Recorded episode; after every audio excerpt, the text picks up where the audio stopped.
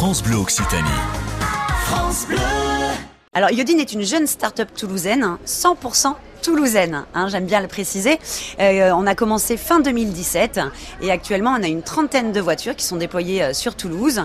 Intramuros, première couronne, deuxième couronne, et évidemment c'est de la location de véhicules cent pour cent électriques. Alors comment ça marche ?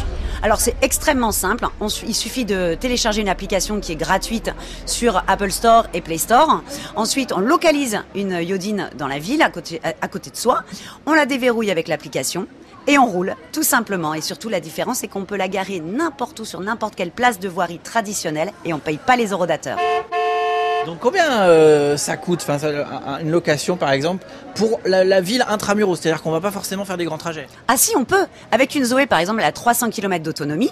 Donc on peut très bien aller voir la mer à Leucate, boire un coup avec ses amis chez Ginette, il n'y a pas de souci. À partir du moment évidemment où on a une borne après de recharge, on peut se balader avec sa Yodine. Pour donner un ordre d'idée, dix minutes en Yodine c'est un euro quatre-vingt-dix-neuf et un week-end complet, moins de cent euros.